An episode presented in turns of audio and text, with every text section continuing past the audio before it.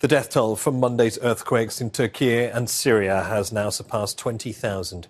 Rescue operations continue, but hopes of finding survivors is beginning to fade. Just over 17,000 bodies have been recovered in Turkey, and more than 3,000 in Syria. Hundreds of thousands of people are now homeless.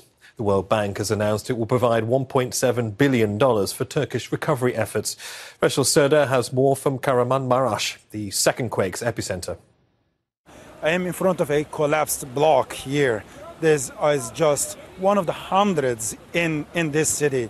The work, the rescue efforts are still continuing. You can see that the heavy lifting uh, machineries are still digging into the, the, the rubble there and hopefully trying to find some people at least alive. However, this block, this collapsed building, has been a graveyard. Through the last 24 hours, dozens of people have been taken out from under the rubble, but all of them, unfortunately, were dead. And a UN aid convoy has arrived in Syria for the first time since the earthquakes. The six truck convoy passed through the Bab al Hawa crossing into rebel held areas. However, the UN says it needs a lot more resources to deal with the disaster. Ukraine's president has received a standing ovation at the European Parliament. In an address to MPs there, Volodymyr Zelensky thanked EU leaders for their support in Ukraine's war with Russia.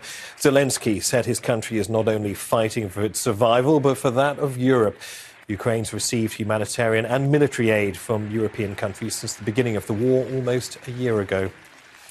M23 rebels in Eastern Democratic Republic of Congo are reportedly close to taking the key strategic town of Sake. Thousands of civilians are fleeing the fighting there. Two days ago, eight people were killed when a United Nations peacekeeping convoy taking supplies to Goma was attacked. People displaced by the violence are angry at a perceived lack of action by the UN force there to protect them.